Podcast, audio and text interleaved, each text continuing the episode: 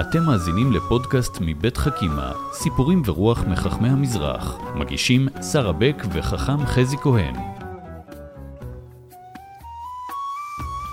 שלום חכם חזי. שלום, שרה.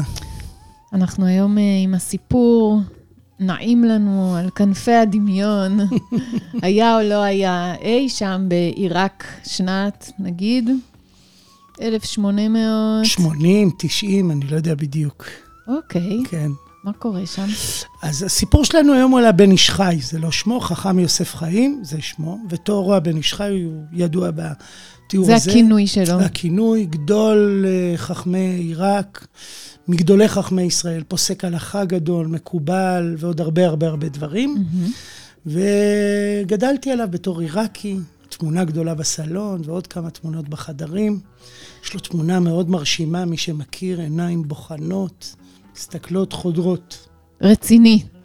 מאוד רציני, וכשהתחלתי ללמוד אותו יותר ברצינות, גיליתי מה מתחבא שם מתחת לרצינות. מה מתחבא מתחת אז לרציני? נספר סיפור. חכימה. אה, אז הסיפור שלנו על פורים. אה, כל פורים, בכל פורים, אחרי קריאת המגילה, חכם יוסף חיים היה אה, דורש בפני הקהל, היו מגיעים אלפים, הוא היה דורש, בעצם עושה סטנדאפ על המגילה. בואו נדמיין רגע את בית הכנסת. כן. מה זה אלפים? סלאט אל-כבירי, מהמם. בעברית, בית הכנסת הגדול, מכיל אלפי אנשים, יש דגם שלו מוקטן במוזיאון יהדות בבל באור יהודה. כמה קומות? אנשים. אה, כן, וכולל קומה גדולה מאוד, וכולל אה, חצר וגג, שממנו גם שומעים רבים מאוד, אה, אלפים אלפים, ממש כך, והוא פשוט עושה סטנדאפ, רגע, אני עוצרת אותך פעם שנייה. כן, כי אני אה, יודעת שבבית כנסת, בפורים, גם בבית כנסת שיש כמה מאות בודדות, זה חתיכת בוקה ומבולקה, רעש היסטרי. כן. אה, ממש, גם יש התרגשות ותחפושות, וזה בלאגן. כן. אני לא יודע אם התחפשו בעיראק, זו שאלה מעניינת, דעתי אוקיי. לא, אבל זאת אה, שאלה. ואחרי התפילה זה קורה, בבוקר. בבוקר באופן טבעי יש קצת אה, יותר רוגע, ואחרי התפילה. לא- אוקיי. לא בזמן התפילה. יאללה, עכשיו אני אתן לך לספר את הסיפור. הוא מספר על המגילה, מספר על המן, על מרדכי, מביא מדרשים, שוזר אותם, ועושה מזה צחוק אחד גדול. אבא שלי גדל בעיראק, ולמד במדרש בית זילחה, זה בית המדרש, גם הבן איש חי למד בו 80 שנה קודם, והוא סיפר לי מה סיפרו לו. וסיפרו לו למשל, שמרדכי היה כמו ילד קטן שלא מוכן, כשהמן היה צריך להלביש אותו, אז מרדכי מתח את הרגליים והידיים בצורה שאי אפשר היה להלביש, כמו ילד בן שנתיים. שככה בן איש חי תיאר את מרדכי. תיאר, והמן היה צריך ממש להתאמץ ולגרוב לו את הגרב.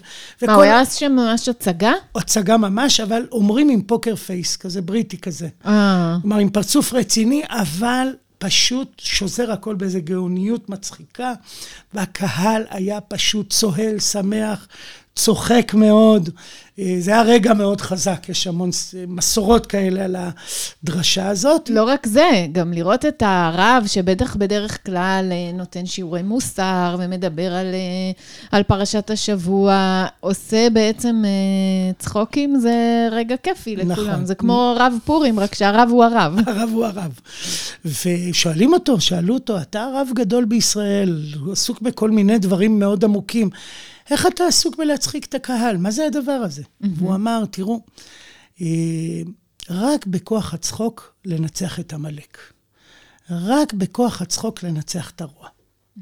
ובעיניי זאת אמירה מאוד חזקה. נכון. זאת אומרת, הרבה פעמים כשאנחנו פוגשים רוע, ועמלק הוא מטאפורה לרוע שבעולם, אנחנו מאמצים כוח, ורוצים לצאת למלחמה, ומאמצים תווי פנים רציניים, ויוצאים ככה לאיזו מערכה מאוד כבדה, מוקפדת, רצינית. והוא אומר, לפעמים בדיחה טובה, צחוק טוב, עוקצנות, סרקזם, עושים את העבודה הרבה יותר, הרבה יותר חזק. תשמע, אני אספר לך משהו ככה מהבית שלי. אחד הילדים שלי, כשהיה קטן, פחד מ- מקריאת המגילה, ובעיקר מה, מהרעש שעושים כשאומרים את השם של המן. והוא ממש חשב, הוא, הוא, הוא אמר לי, הוא היה קטן, בן שלוש, שהוא פוחד מהמן, והוא פוחד שהוא מאחשוורוש, והוא... כאילו, כלומר, הוא נכנס ממש לסיפור והבין שיש אנשים רעים בעולם, וזה הפחיד אותו, וכל הרעש הזה של, ה... של תופי המלחמה מבחינתו, כן. שהיה בבית הכנסת, ממש ממש הלחיץ אותו. ואני חושבת על הפתרון הזה של, ה... של הבן איש חי, שבעצם ברגע שאתה מתייחס לזה בהומור ובצחוק, אז גם זה, זה גם מלמד על הסיפור עצמו, שכאילו נכון. אתה בעצם מתייחס לזה כאל סיפור שיש בו סוף טוב ושהוא מצחיק, וגם זה באמת אה, מסייע, שזה זה לא... אה, הרוע הזה שהוא אומר שבוא ננצח אותו, אה, הוא אומר, הנה, אני המבוגר האחראי פה, בואו נצחק ביחד. נכון. אני חושב באמת, אגב, שהמגילה היא קריקטורה מוגזמת. קיצונית, מלך שחוגג חצי שנה, שתחרות יופי ועניינים. אתה יכול לקרוא את זה במלוא הרצינות, אתה יכול לקרוא את זה עם חיוך, וזה משנה את כל קריאת המגילה ואת כל התייחסות שלך לרוע שיש במגילה. כן. אבל נראה, נראה לי שיש פה משהו יותר רחב. כן, גם בעומק שלו. בעומק. הרבה פעמים, אני אתן לך דוגמה, אדם רוצה לתקן איזה דפוס מאוד בעייתי בחיים שלו. Mm-hmm. והוא כועס על עצמו, ומתייחס לזה במלוא הכובד, וכל פשלה קטנה זה סיפור. והבן איש אומר, בוא, בוא רגע נמצא את נקודת הצחוק על העניין. בוא נשחרר רגע את הכבדות, כי הרבה פעמים הכבדות הזו היא מתישה. היא מאיימת, היא אה, מנמיכה.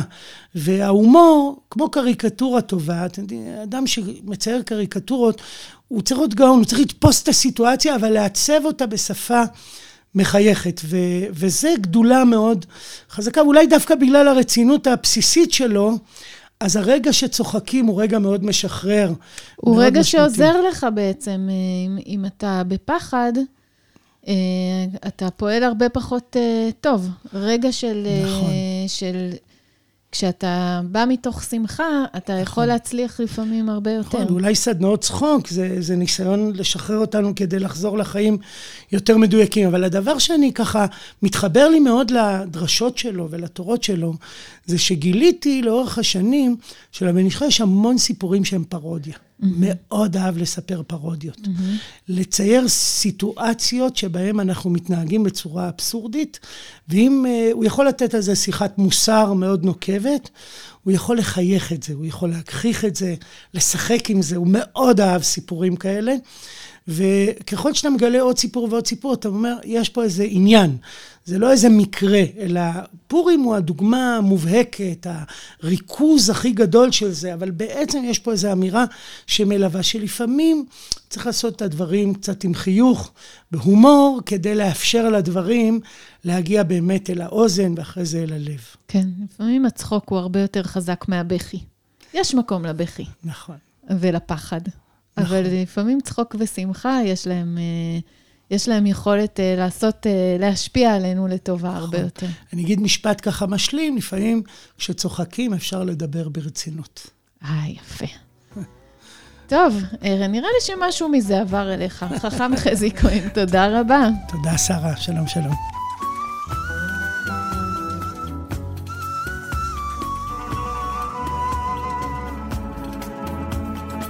האזנתם לחכימה, סיפורים ורוח מחכמי המזרח. פודקאסטים נוספים תמצאו באתר חכימה מבית מטח, בתמיכת משרד החינוך, קרן אביחי ומשרד ירושלים ומורשת.